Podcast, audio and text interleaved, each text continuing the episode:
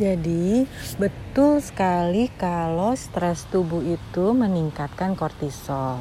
Nah, omat itu bisa untuk sebagian besar orang, sebagian orang itu menyebabkan stres pada tubuh.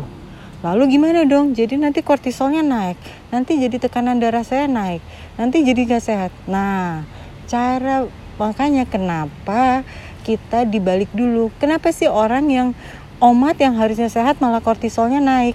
Kenapa tubuhnya malah nggak bisa tahan menerima stres dari fasting?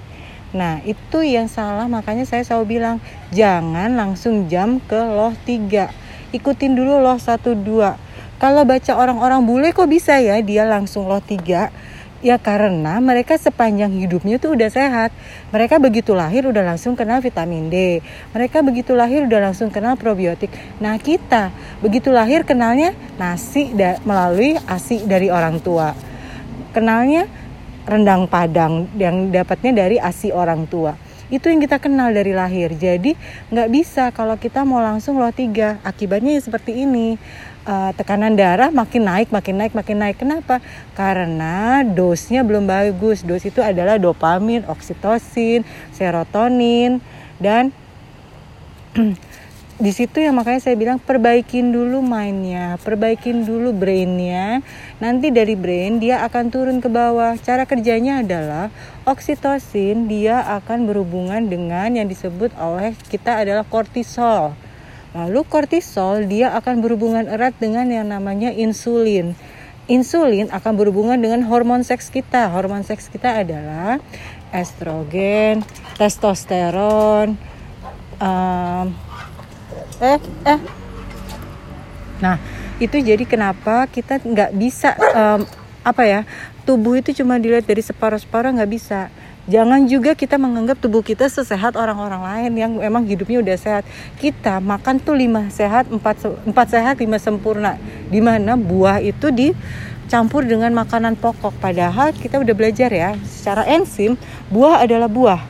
Buah nggak bisa digabung dengan yang lainnya. Makanya kenapa kalau orang uh, yang pernah tinggal di luar atau orang asing kita lihat kadang-kala siang cuma makan pisang satu cukup atau makan apel satu cukup. Nah memang begitu cara makan yang benar bukan cara makan diubek-ubek jadi satu semuanya protein digabung dengan karbo karbo dia gabung lagi dengan buah akibatnya enzim kita juga berantakan. Nah yang mengalami tensi naik terus-terusan itu yang disebut dengan nggak siap tubuhnya tubuhnya udah terlanjur berantakan dikasih sesuatu yang sehat akibatnya jadinya kortisolnya malah naik karena merasa tubuhnya stres stres tubuh itu juga nggak boleh Padahal fasting itu sehat. Semua orang udah mengakui di mana-mana kalau kita baca jurnal, fasting semakin panjang, semakin bagus. Eh, ini baru 23 jam aja udah kolaps. Nah, yang ini yang kita perbaikin dulu. Jadi, yuk sekarang sadar diri kembali lagi ke lo satu.